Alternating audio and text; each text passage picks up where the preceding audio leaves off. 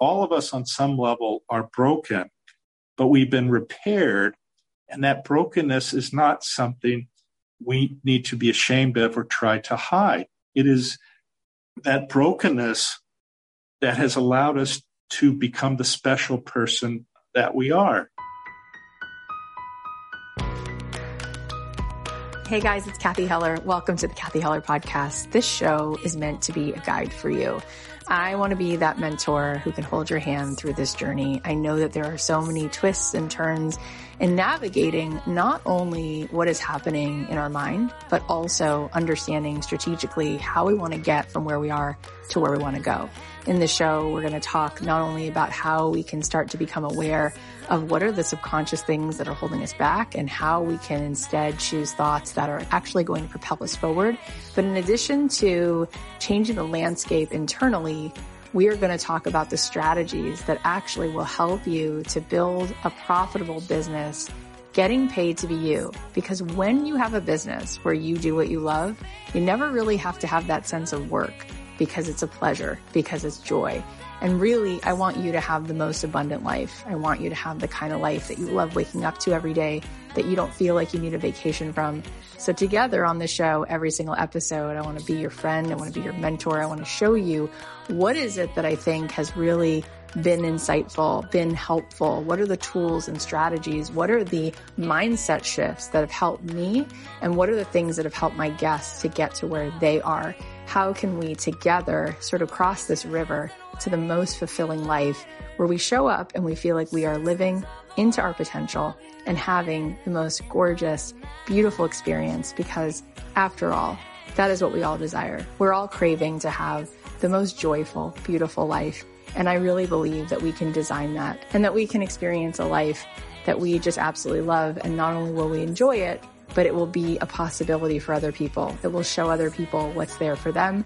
And then maybe together, each one of us, by being the happiest versions of ourselves and being the most fulfilled versions of ourselves, we will help other people to reach for that higher branch and to find that in their own life. Hey guys, it's Cathy Heller. Welcome back to the Cathy Heller podcast. Dr. James Doty is with us today, and this is such a phenomenal conversation. I'm so excited to share it with you. I read his book, Into the Magic Shop, and it was life changing. It's just even more magical to have him on the show. So I can't wait to dive in. Before we do, I want to let you know that we did something we've never done before. We created a way for you guys to be in abundant ever after for the whole year. We have a way in which you can do one of two levels, either the gold track or the VIP track. And this program is going to be here for you so that you can work with me all year long.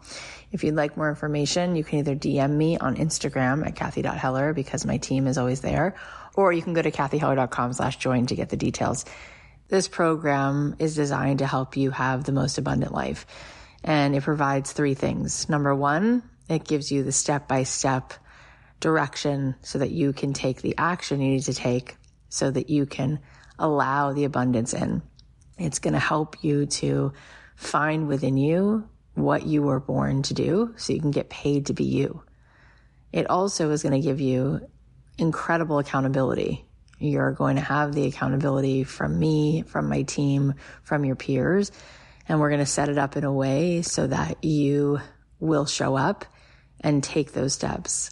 And the other thing that it does is it helps you to rewire your subconscious mind. It helps you change the station that you're listening to, help you change the programs that you start to see clearer, you start to see further, and then you can actually take the action because you start to see just how possible and just how available it is for you to be showing up and living the life that you really want to live. So you can do either the gold level or the VIP level. And this program is now open all year. And it's something that we are just so excited about. You can go, like I said, to my Instagram and send a DM if you'd like details, or you can go to cathyheller.com slash join. But we would love to see you in there. There's such an incredible group of people already in there and the level of growth and the things that are happening in people's lives are just so awe inspiring. So if you want to start working with me today, you want to start working with me this week and you want to spend the year together, go to cathyheller.com slash join. No time like the present, right? So, as I was saying, Dr. James Doty is here. He's a neuroscientist, New York Times bestselling author, adjunct professor at Stanford School of Medicine. And if that wasn't already enough, he's the founder and director of Stanford Center for Compassion, Altruism Research, and Education, which is all about exploring scientific studies of compassion and altruistic behavior. Also, His Holiness the Dalai Lama is a founding benefactor, so you know that what they're doing is really, truly the real deal. I came across Dr. Doty's book last year and couldn't stop talking about it. It's called Into the Magic Shop, a neurosurgeon's quest to discover the mysteries of the brain and the secrets of the heart. And his story is just so powerful. And he's going to talk to you a little bit about it today and the extraordinary things that happen that we see when we can harness the power of both our brain and our hearts. His book is like a combination of scientific study meets memoir meets inspirational instruction guide all wrapped up into one transformational piece. And he's going to share some amazing parts of that story in this episode, but I highly recommend that you go grab his book. Dr. Doty also has a podcast called Into the Magic Shop where he shares his wisdom about how to change the course of your life. And he talks with amazing guests like Eckhart Tolle, Marianne Williamson, Jon Hamm was on. So much good stuff there to check out. I've been a fan of his work, and this was such a blessing to sit with him. Not only is he so wise and accomplished, but he radiates so much goodness and kindness and humility. I think that's what truly makes him such a special human being. I hope you enjoy this very nourishing conversation, so I won't keep you any longer. Without further ado, please welcome the brilliant Dr. James Doty. I am so happy that you're here. I have read your book. I have talked about you. I can't even count how many times. If I get paid every time I talked about you, I wouldn't even have to do this podcast. I would make so much money just from talking about you. Thank you for being so generous with your work, for being who you are, for having the adventure of a lifetime that you went on and then taking us on the ride and then teaching everybody all the best parts of it, which is what you do. And I don't know how you have the wherewithal and the capacity to be a doctor and be such an incredible teacher of the most beautiful, magical things, but you're doing it all and it's so needed. So thank you for making the time to come. I know you're very busy doing very big things like saving lives. So thank you for coming. Well, thank you for having me. And all of us are doing stuff, hopefully, that's important. And all of us are busy. I also don't want people to believe that I'm able to handle this stuff without a few bumps in the road. I am a human being who tries to do the best I can, but sometimes I fail. Sometimes I get close. And hopefully, most of the time, I hit the mark. But I am by no means a model of perfection. Well, I want to dive into all the things you're doing currently, like the podcast and the incredible research you're doing and, and the way you're harnessing compassion. But before we do that, I want to talk about your book because your book, it's so chock filled with the most incredible. I couldn't put it down. I, I wound up telling 15 people to get the book. I talked about on the podcast so many times. And you talk about what you just said in the book, which I couldn't believe the levels of humility and magic in the book. Like from blowing my mind open, chapter one, chapter five, chapter, but then you take us on this journey. You're like, oh yeah, here's where I totally went off course. And I was like, who has the humility to now be in a place where you have checked the box of every level of success. You're a neurosurgeon, you, you're a professor, like, and then you're still so humble to say, oh yeah, and here's all the ways in which sometimes I get off the course. So I felt like this book, and I want to just start with it a little bit because there everything was in it. Everything that helped me move forward was in the book. So for anyone who hasn't read it, it's a crime against humanity. If you haven't read this book, everybody has to read it. Hopefully, many people have, but by the end, we're going to link to it. You guys have to get it, and then you'll enroll in everything he's doing and you'll listen to his podcast, obviously.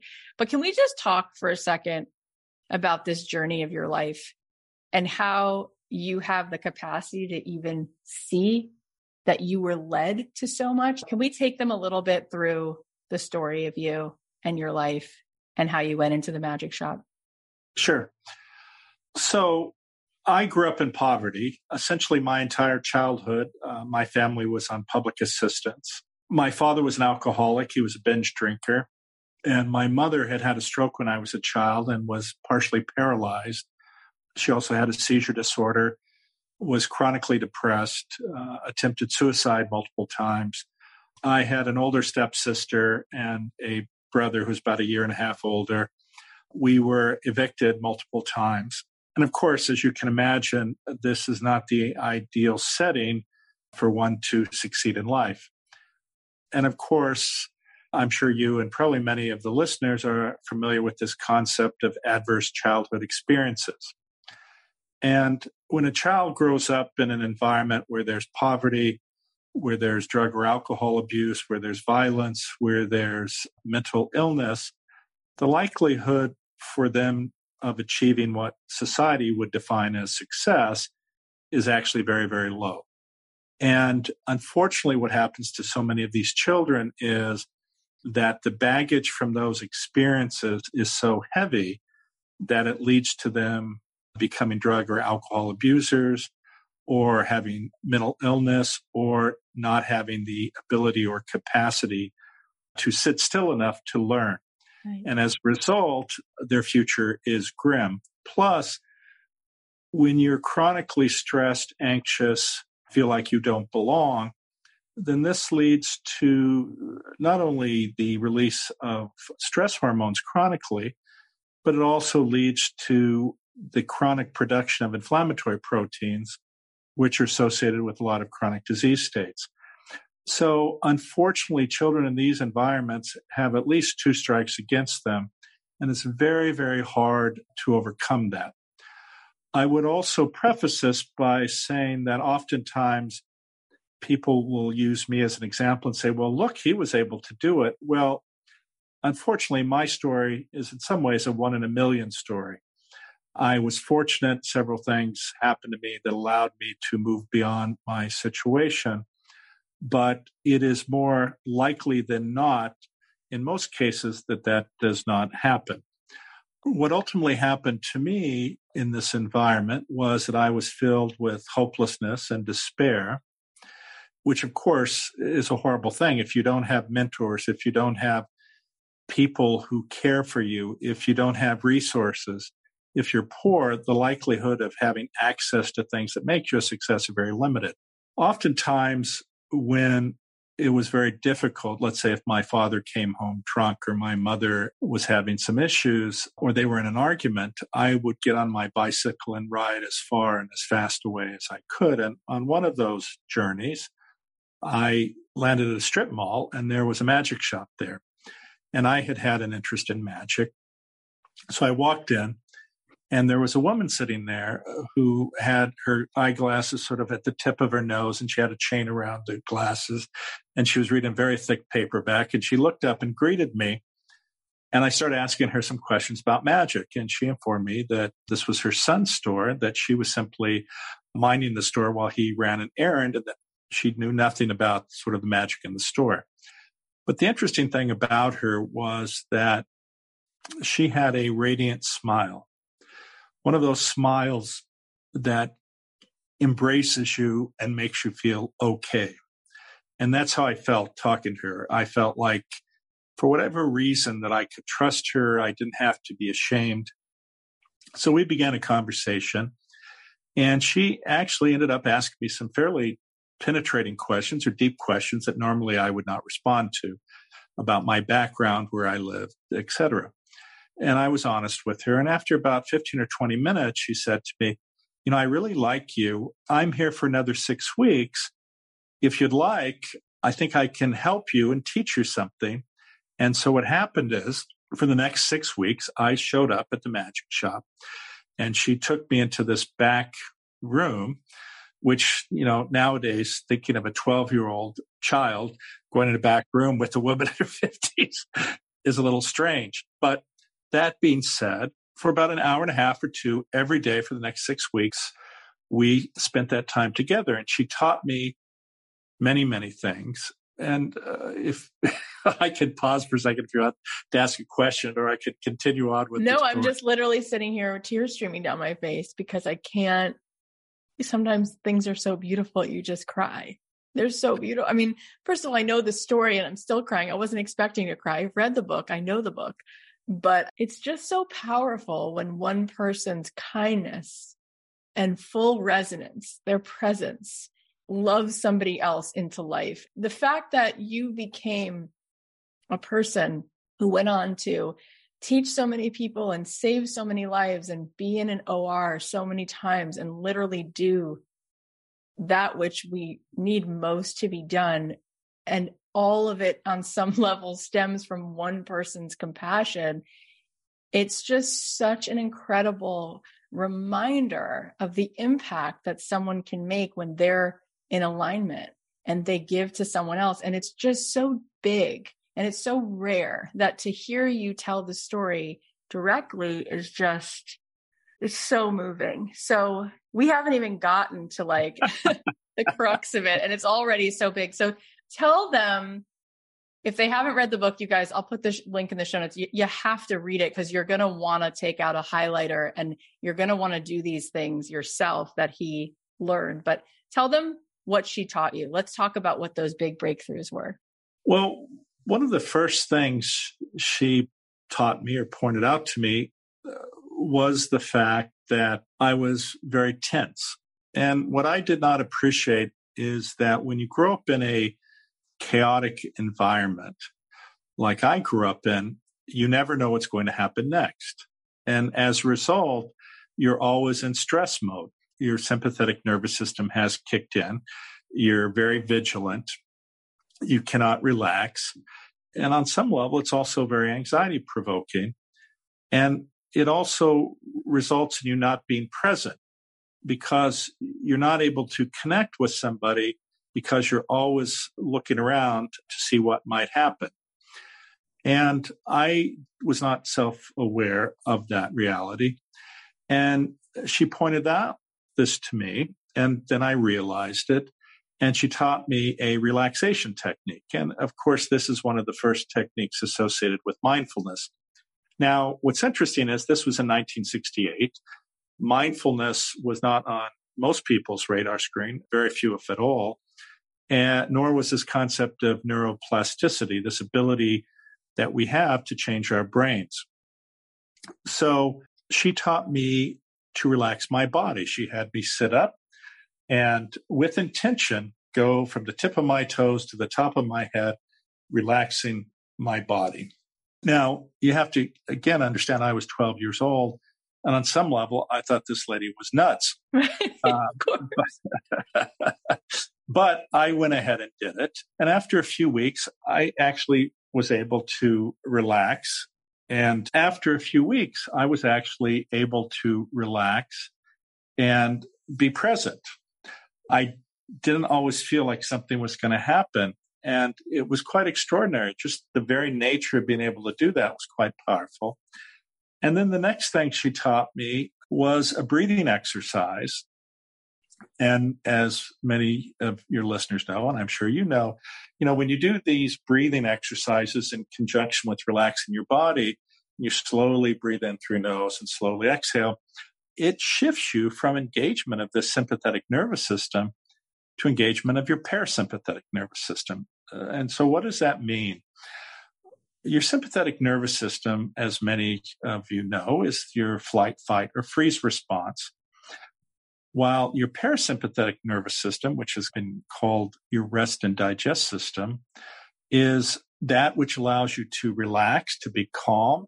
It actually uh, puts your physiology, if you will, in alignment. Your blood pressure lowers, your heart rate decreases, your heart rate variability actually increases, which is a good thing. And uh, your immune system's boosted, all sorts of positive effects. And so she put me into that space. So I was relaxed. I had shifted over, if you will, to engage my parasympathetic nervous system. But what this allows you to do, it actually allows you to be present because you're not lost either regretting the past or hoping for a future which hasn't occurred. And this allowed me to be much more attuned with her. The next thing she taught me was actually a recognition uh, that I was hypercritical of myself. I had told myself I'm not worthy, I'm not good enough, I'm not smart enough, I don't deserve this. And when you do that, when you're so hypercritical to yourself, one, it limits your agency. And two, it skews your view of the world because when you're hypercritical of yourself, of course, you're hypercritical of everyone else. And it is not a attribute that's so good. It limits you. So what I tell people is that when you're hypercritical to yourself, it's like laying down brick by brick to build a prison for yourself. Mm. And it's a prison that not only is small, but it starts getting dark. And when you are in that prison, you start to believe that you don't have any agency. But what we forget is that within ourselves is an incredible, incredible amount of strength and capacity to do oftentimes what many people would consider impossible. But you have to release yourself from that self created prison. And so once she made me recognize that, she gave me the tools, if you will, to be self affirmative, to make positive statements to myself, to understand that I deserve to be loved, that I am worthy. And that makes a huge, huge difference. And once she did that, it changed how I saw the world because I used to have a lot of anger about the world and how I was treated. People forget that when you carry these deep emotions, this anger, this hostility, it radiates outside of yourself and then people respond to that. And it also allowed me the capacity to understand, as an example, in regard to my parents, that they loved me very much. They just did not have the tools to overcome their own pain and issues that they were suffering with. And as a result, were not present for me. And when I recognized that and I accepted that they had their own issues that they could barely deal with, much less being there for myself and my brother and sister. It made me much more forgiving and appreciative of their efforts, even though they were not ideal. So then the next step was that once you have been released from your self created prison, you actually have the capacity to manifest your intention. And that was the next thing she taught me. And she taught me that by using various techniques that now are commonly talked about, as an example, especially with athletes, about visualization and writing things down and things like this, uh, she taught me this technique. And in fact, she had me write 10 things down that I wanted. And then she had me not only repeatedly write them down, but to silently read them, then read them aloud and then visualize them actually manifesting. And that technique of manifesting has really been so powerful in my own life. And so, all from this interaction with this woman, she truly changed the trajectory of my life. I mean, I don't have a good word because the word's incredible. We use them so often. We need a different word for this. It's really, it almost feels like a George Lucas movie. It doesn't feel real that this happened. And yet these things happen when you're available for them to happen. I'm just curious this woman, Ruth, what was her course of study? Was she a Kabbalist, a Christian scientist, a Buddhist? Like, what was her personal spiritual practice, or what was the book of spirituality that she, yeah. What's in the book of ruth? Yeah. Well uh, imagine i mean i was 12 years old and i was not self-aware enough to ask to a whole lot of questions. I'm just so curious. uh, so i have no idea. I have to say that looking at her if you want to use the term earth mother and i'm sure you may be familiar with that term you know it was clearly evident that she had some relationship with eastern religion or tradition okay. but I never found out for sure. When I met her, she was probably in her early to mid 50s. And only later, actually, did I connect with her grandson. I actually connected with him because when I was writing this book, I mean, actually, I had to go back and track this person down in this history of this woman, which was not a small feat. And her grandson actually indicated that she was this very kind, embracing person and it turned out, I think I said in the book, is the parents were divorced and the son lived with the mother in another area. And he was supposed to actually be there that summer. And what happened is the parents got into a fight and the ex wife refused to send him. So uh, it could be viewed as that I was the substitute grandson. And she was sharing with me gifts that she probably would have shared with him if he had been there. Well, there's so many places that I want to take it. And um, I'm so grateful for the whatever amount of time we have. So we won't get to all of it. I guess one place to go is is the opening of the book. You're in the OR and you're going through something very scary, which I guess is something that is always a possibility in an OR where things can start to go south.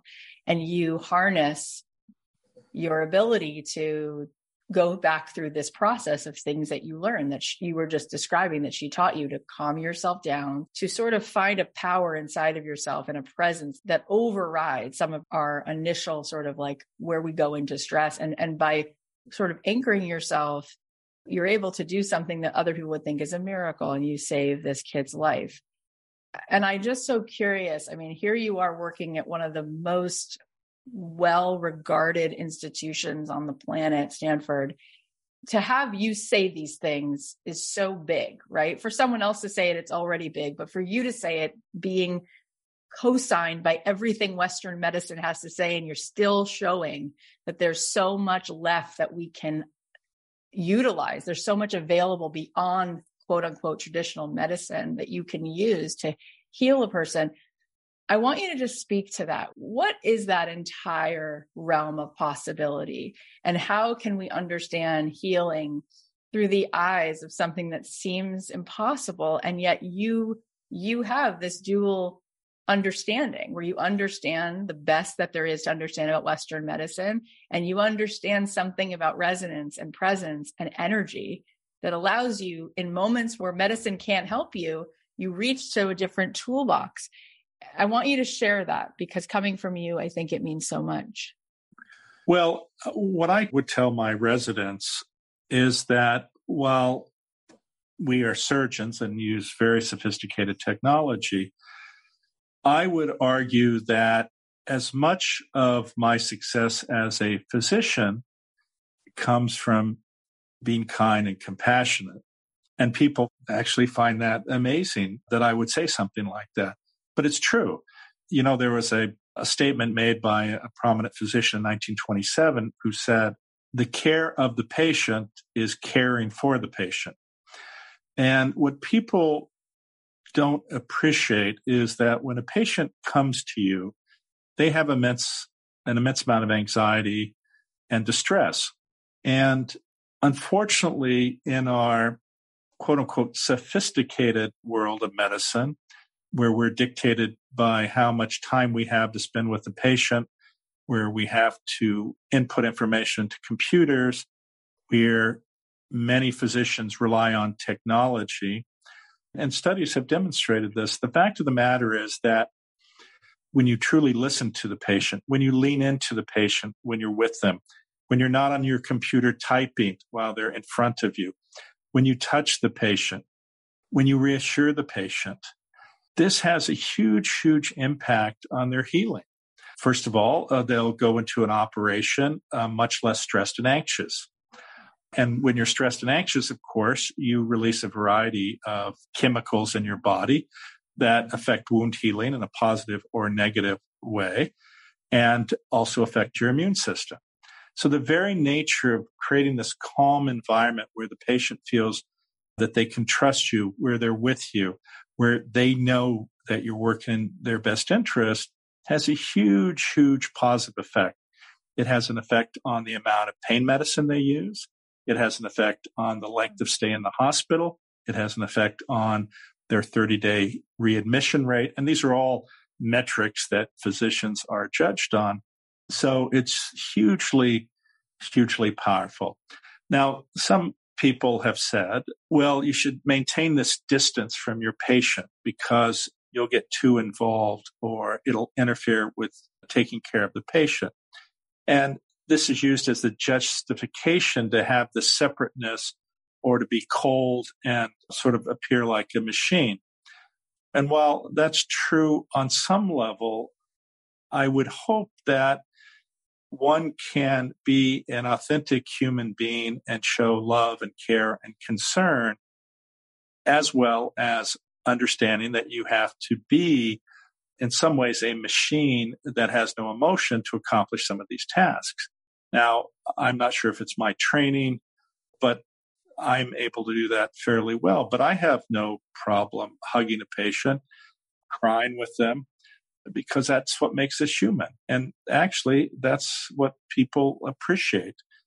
And so I think that if you're able to find a physician like that, I think that's the best combination. Now, I've had people say, well, I don't care what his personality's like. If he's a good surgeon, that's all I care about. Well, on some level, I think you can make that argument. But if you can have both, wouldn't you rather have both? And if you don't have both, I would suggest you may want to find somebody who can give you both.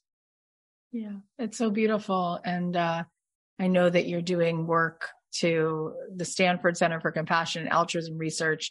It's just incredible that you care this much about those qualities being generated in the world that you would dedicate this amount of time. And when you read the book, you just see the weaving together of both practice, you know, and also energy, right? And how both of those things go together. I I had Dan Buettner on the show who discovered these blue zones and I mean, it's uncanny if you just look at the data and how these people live into their hundreds. And I ask him, why is that? And he says they have less cortisol, they have less inflammation. Why? Yes, they eat a mostly plant based diet, but it's meditation. It's every morning. They're just harnessing the power of well being. And I wanted to ask you about, you know, I know that you've worked with His Holiness, the Dalai Lama, in, in different ways. And sometimes I use him as an example because you talked about manifesting before. And not only is mindfulness something people talk about, but even more so, people talk about this thing called manifesting. And in the book, you talk about your list and then how your list kind of changed um, and the ways in which you actually saw how powerful you were. And then you realized what you really wanted to manifest.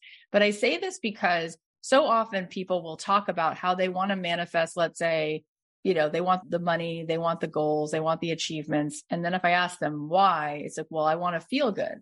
Right. And when I think about His Holiness, the Dalai Lama, I think of someone who feels good. And so I think about joy as being the thing we all really want. But if we think joy is only attached to manifesting stuff, piles of stuff, we're already sort of off course. So I'm curious what you think about that and people's relationship to manifesting and what do you think they really want? And what do you think they really need to do to manifest joy if that's indeed ultimately what people really want? Well, actually, this is a great segue. I actually just turned in my new book to the publisher last week, which is called Mind Magic The Neuroscience of Manifestation and How It Changes Everything. And so you'll have to, you'll uh, have to come back when you're pre selling that book. but uh, I think there are several layers to this. And first of all, I don't believe in the woo woo or the new age or the pseudoscience fundamentally, I, I'm a scientist. That's not to say I'm not spiritual, but I live in the realm of science. And just as a side note, what manifesting is, is harnessing your attention. And as you may or may not know, our sensory organs process about six to 10 million bits of information per second. Yet we are on a conscious level only able to deal with about 50 to 100. So there is an immense, immense amount of information that's going in. And of course, this relates to what is necessary to regulate our bodies at a subconscious level. But what we can also do is if we understand the nature of how what we call our cognitive networks work, and we have a attention network, we have a salience network, we have a central executive network, we have a default mode network. If we understand how these different areas of the brain interact and what is necessary to embed information, if you will, at a subconscious level, then that changes everything. And so this idea of this ability to manifest actually is quite powerful. As you pointed out, I did make a list. I made a list when I was 12 which would probably be more typical of what people generally think of manifestation. I, I want to live in a mansion. I want to have a million dollars. I want a Porsche. I want a Rolex watch, et cetera, et cetera.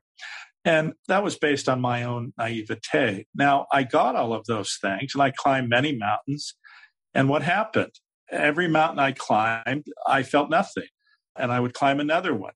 And what I found was that what is a tried and true statement is that happiness is not an external event. Happiness is an internal event. And once I realized that, that changed everything. The other thing, which I speak about in the book also, is we often think about what we think we need versus what we really need. And those are oftentimes vastly different. You know, this idea of, well, if I only had the right job and got paid enough and lived in the right house, drove the right car, had the right partner, everything's going to be perfect for me. And it's completely untrue. And in fact, sadly, some of the most wealthy, accomplished people I know are some of the most unhappy, miserable people in the world. Now, that's not to say, look, if what money can do is to, in some ways, buy you time because you're not distracted by all the necessities of that many of us have to deal with. But beyond that, though, money gets you nothing other than oftentimes creating unhappiness because once you uh, at a certain level everybody wants to be near you everybody wants a piece of that pie and that in and of itself becomes a burden so i think the most important thing is one understanding what you need two understanding the difference between what we term eudaimonic happiness versus hedonic happiness the difference between true happiness, which I would suggest to you, is about being of service and having a purpose. You know, you talked about the blue zones. It's interesting that while oftentimes, and I'm sure you're familiar, there are probably a gazillion Mediterranean diet cookbooks. Yeah. If you look at the literature about this, the fact of the matter is far, far more, multiple times more important are human connection and depth of relationships. Period. You don't have to eat a Mediterranean diet or all or exercise. In fact, deep human relationships and, and social connection is far more powerful. Now, that's not to say you shouldn't exercise or you shouldn't eat well. I'm just pointing out, though, that far way more important are the latter. And so I think this idea of appreciating that when you want something to manifest, it also has to not be about you. And what I mean by that is I have nothing against, you know, uh, listen, I've had multiple Porsches, Ferraris. Yeah. you know, I live in a very nice house uh, and I'm not ashamed of that. I've worked very hard and have done a lot. But that being said, if all of those things are gone tomorrow, my life is affected zero. Do I enjoy them? Yes. Do I need them? No. And I think what you have to understand, though, that there is nothing that gives you a warm feeling or this depth of feeling like being of service to others. I mean, I'm sure you can imagine for yourself a time where there was something that you desperately wanted. You had tried everything you knew how to do to accomplish it, and it was not going to happen, you thought. And when you get into that position, you know, the clouds get gray, you say there's no God, I'm not loved, et cetera, et cetera. And it's a horrible place to be in. You feel powerless. And then somebody or some event occurs that saves you or gets you what you want. You go, oh my God. And in a microsecond, the clouds clear, God loves you, you were loved, and it changes everything and that's an incredible experience to have gone through. But when you're the person who gives that gift to someone, yeah. it is so deep. You know, yes, is it fun to drive a Ferrari down the street at 100 miles an hour? Sure, it is. But it does not compare in any way to the depth, the warmth, the feeling I get when I've actually done something that changed somebody's life. And that's where people get confused. And the problem in Western society is that we have created a culture around consumer capitalism or consumption or wretched excess and have put that on the on a pinnacle to make people believe that that is what we should strive for. And the problem is that the people who've achieved that yeah. they have an emptiness about them. They have an emptiness that they want to fill and they keep confusing having things because you see, for the average person in the world, they'll see somebody who lives in a big mansion, who drives a sports car, who has a private jet, who's going to all these cool places. And we turn those people into heroes, yeah. and they're miserable many times. Yeah. But we keep worshiping them, thinking, if I only had that, everything will be great for me. Yeah. And this is the problem with lottery winners. You know, suddenly they have everything, and then they blow through it and they have nothing. And they, having gone through all of that, they're more unhappy. And so I think that's the other lesson to learn here is that unless your intention is directed at being of service to others, it will not manifest. And that's like say, I want to be a doctor not to make money. I want to be a doctor to be of service and help people. And that will make you a success where you get all the other things, if you choose or want them, that uh, you can enjoy. But the other thing is understanding that the greatest cause of suffering has to do with attachment and craving. And this is what also people get lost in is they keep wanting to have that transitory high of accomplishing something. And then when they don't get it, of course, they're completely down and they feel themselves a failure. But the other side of that coin is, you know, we have events that are down events, if you will. And we sit there, oh God, is this going to last forever? This is horrible. But the reality is, those are also transitory as well, generally speaking. But those experiences are the ones that give you great insight into yourself.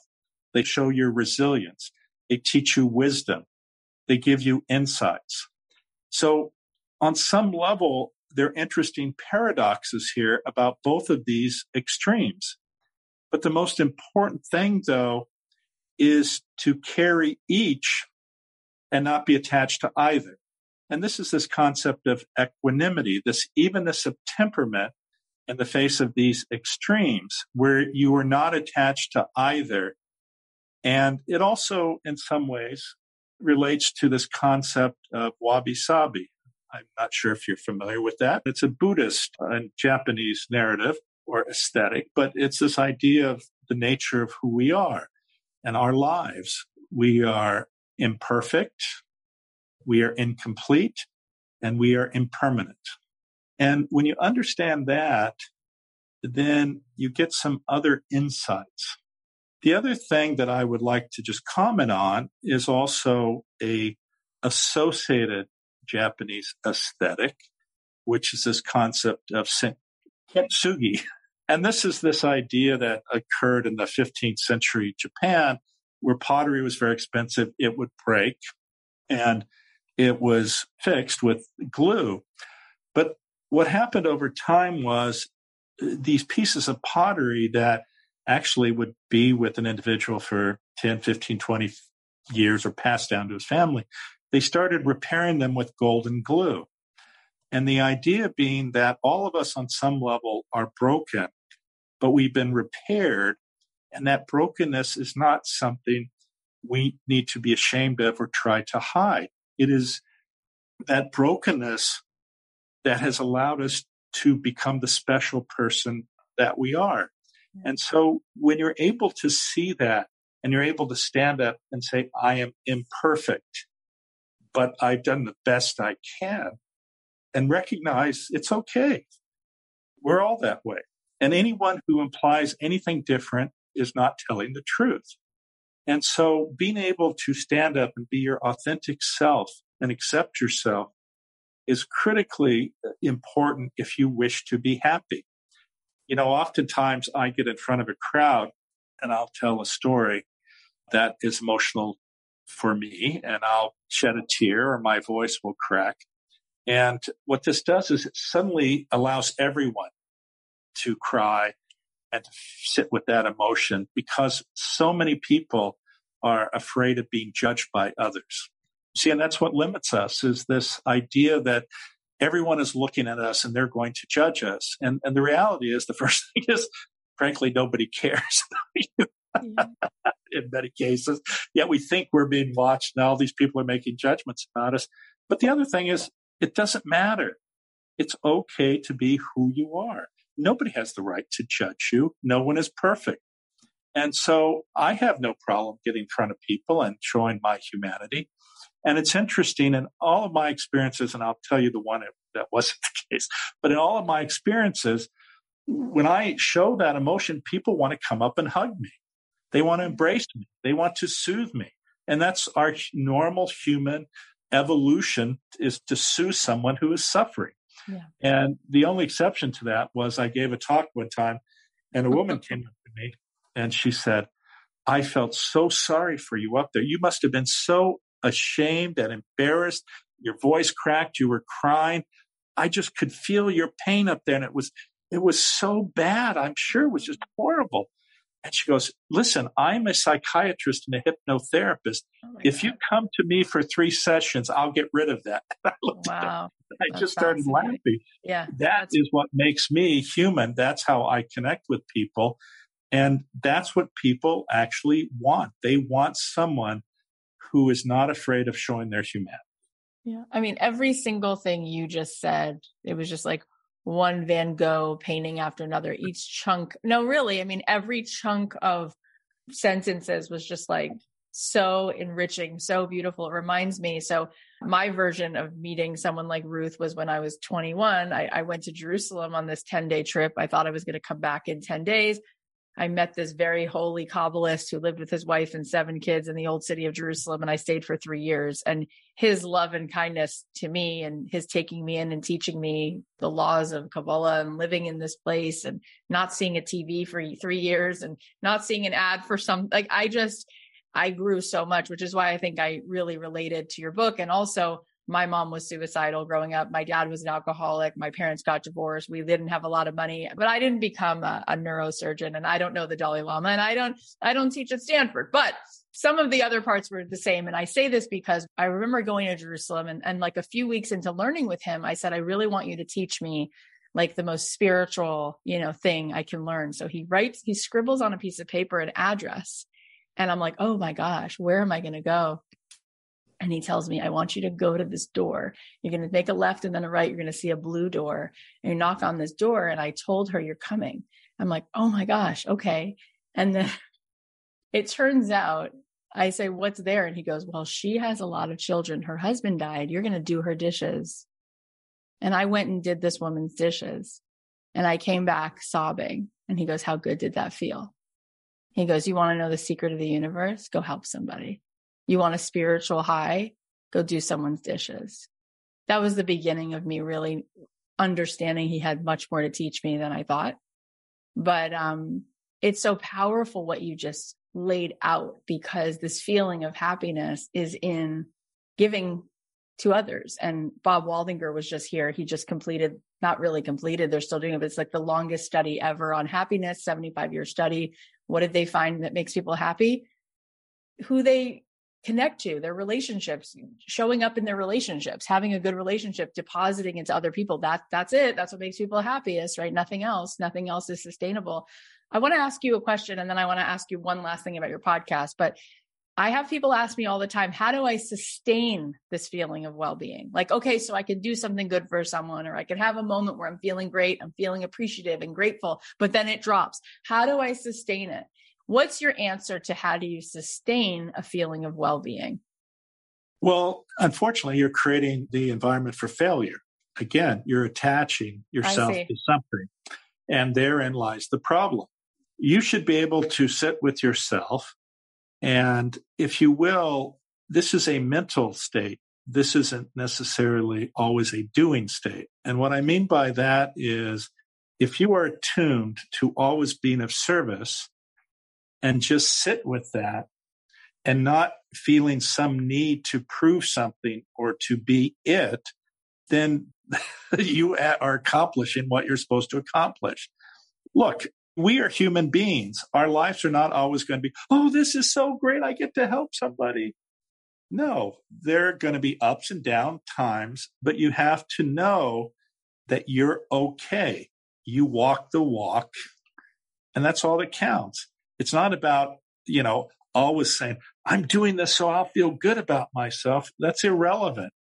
It's about being comfortable with who you are, knowing who you are, and living a life that is focused on being of service and a purpose in your life. It's not about sitting there going, What's the next thing I can do that'll make me feel better? That you fall into the trap of craving and attachment, which then equals suffering. That, that makes perfect sense. Like therein lies the attachment if you need it to feel the certain way all the time. And that is, that is really a beautiful response. My last thing I want to ask you before we get off is you have your own podcast into the magic shop. And I just want you to share one thing that you are enjoying from it because I can't believe you find the time to, to write the books and speak, and then you do this podcast. There must be something that you find is enjoyable about that. And I'm curious, why do you love it? And what do you think listeners will get from listening to your podcast? So it's interesting. As an example, Jon Hamm was on the podcast, which is the actor, right? Yeah. We did not talk any about his movies, nothing.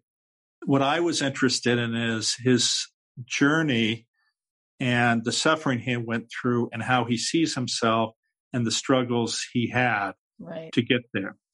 And so that's always my query is where did you start and how or why did you end up where you're at? It's not about going, oh, I saw that movie and it was the most, it was amazing. Uh, I'm not really interested in that. Now, I say that, but sure, if that came up, I would have a conversation. but, but my point is that wasn't my primary goal. Or another example was Hunter Biden. And Hunter Biden, it's a picture that's painted as if everything he's ever done in his life is horrible. And don't get me wrong, he's done many horrible things, but this is looking at the nature of addiction.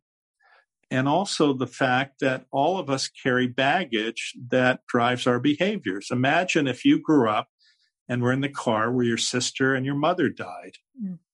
Imagine he was always the number two. You know, you look at the what's going on with Prince Harry as quote unquote spare and the trauma of living like that. Well, in some ways, Hunter Biden was always the spare.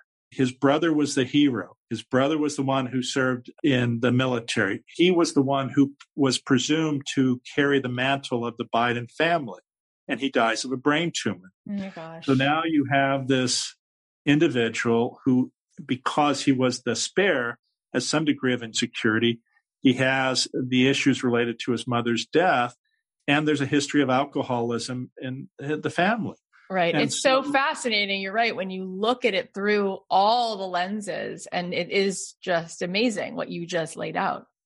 And the thing is, this is an individual who I may have uh, the school wrong, but I think he went to Georgetown and then got, I think got a law degree from Harvard.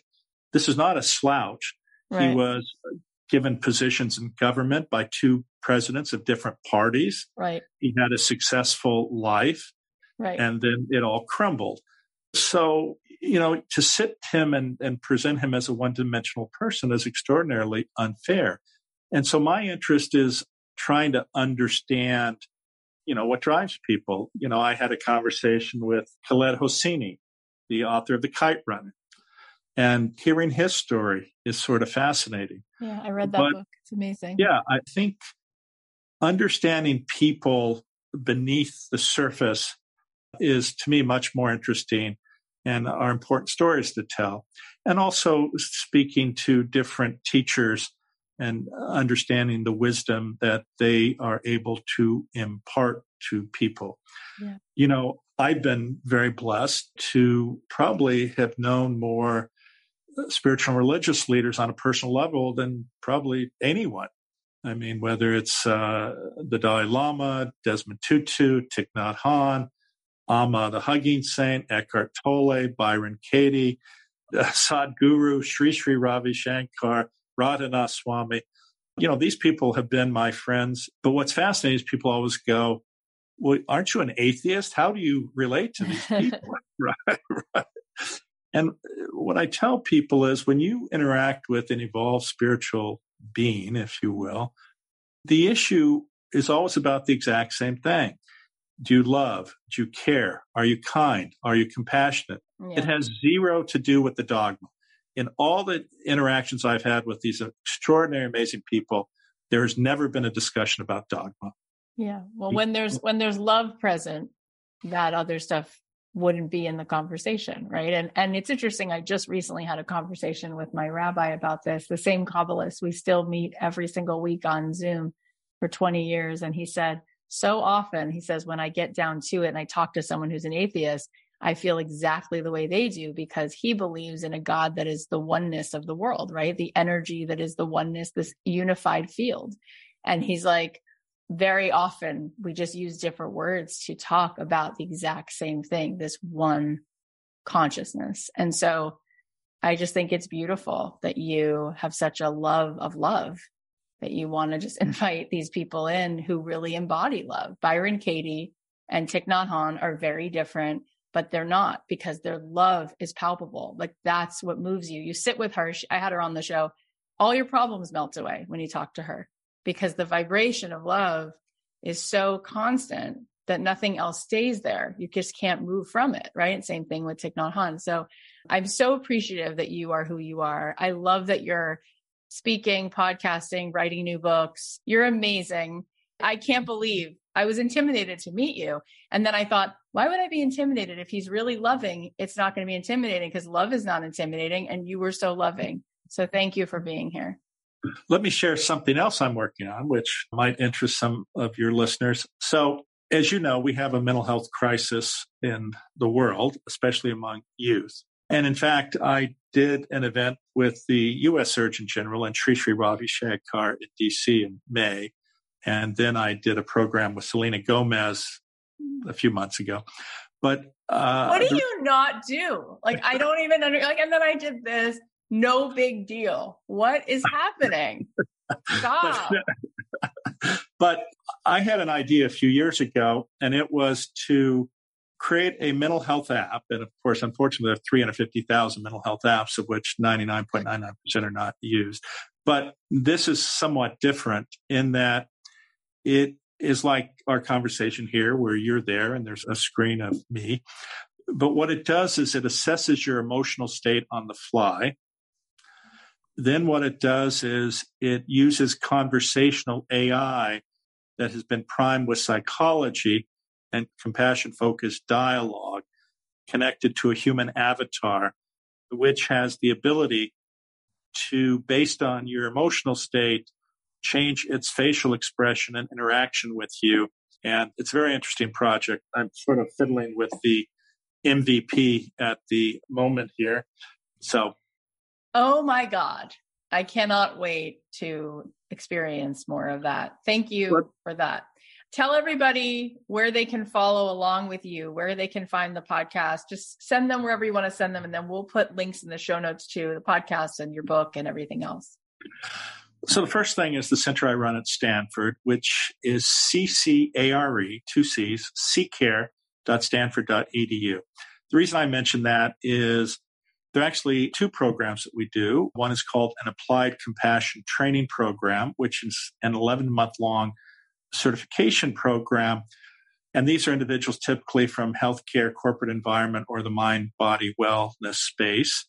And we mentor you on the development of a capstone project, which you take back to your organization. We have people from 60 countries in that course. We also have a new program called Cultivating the Heart, which is an eight week long program that's all online and teaches you some of these techniques of self compassion. Oh my God, that's so others. incredible. In terms of the podcast, you can find that at intothemagicshop.com forward slash podcast. And in terms of the app I just mentioned to you, you can find that at Happi, H A P P I dot AI.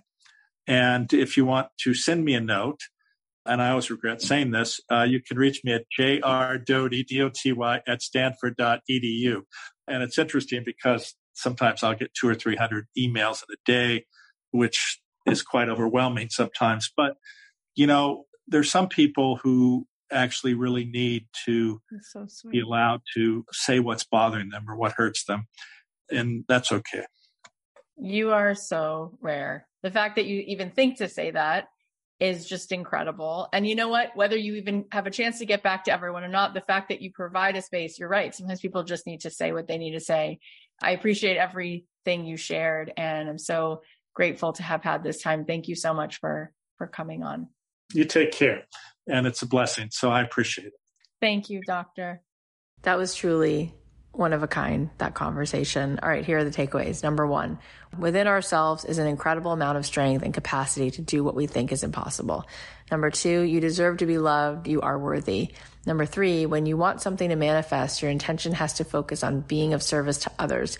True happiness is about being of service and having a purpose. Number four, the bad experiences are the ones that give you great insight into yourself. They show you your resilience. They teach you your wisdom. Carry the high and low moments without being attached. Number five, all of us on some level are broken, but we've been repaired. And that brokenness is not something to be ashamed of. It's that brokenness that has allowed us to become the special person that we are. Number six, if you want to be happy, you must be able to stand up, be your authentic self, and accept yourself. It's okay to be who you are. Nobody has the right to judge you. No one is perfect. Number seven, what people actually want is someone who is not afraid of showing their humanity. And number eight, if you're attuned to being of service without the need to prove anything, then you're accomplishing what you're supposed to accomplish. Well-being is about being comfortable with who you are, knowing who you are, and living a life that is focused on being of service and in purpose in your life. Thank you so much for listening. You have no idea how much gratitude I have and how much love I have for you. Thank you so much for being here. Last week I interviewed Adam Pascal, who was the lead he played Roger in Rent on Broadway. And we have so many great guests coming up. Sophia Amoruso is coming up. I interviewed her recently, Julia Cameron, Amy Porterfield. There's just so many good episodes coming up. So please follow us on Apple Podcasts or Spotify because we don't want you to miss anything. I'd also love to hear what you think about the show. So go ahead and leave us your review. And we're doing a giveaway this week. If you go to cathyheller.com slash share and just go to that link and share with us a little bit about you, your dreams, the obstacles, how we can help you. We're going to be giving away two Nordstrom gift cards this week. If you just go ahead and share with us a little bit of what's on your mind. You can go to cathyheller.com slash share to enter that raffle and share with us how you are and what's on your mind. And if you know anyone who would appreciate this episode, then send them a link or email them a link, or you could post about it on your Instagram and your stories, and you could tag Dr. James Doty at James R. Doty MD. I know he would love to see your tags. And you could tag me as well at Cathy.Heller. And finally, if you'd like to join me in Abundant Ever After in my program this year, you can go to cathyheller.com slash join. You could also go to the DMs in my Instagram and somebody will be there to answer questions about the program. I love you. I'll leave you the song, and I'll talk to you soon.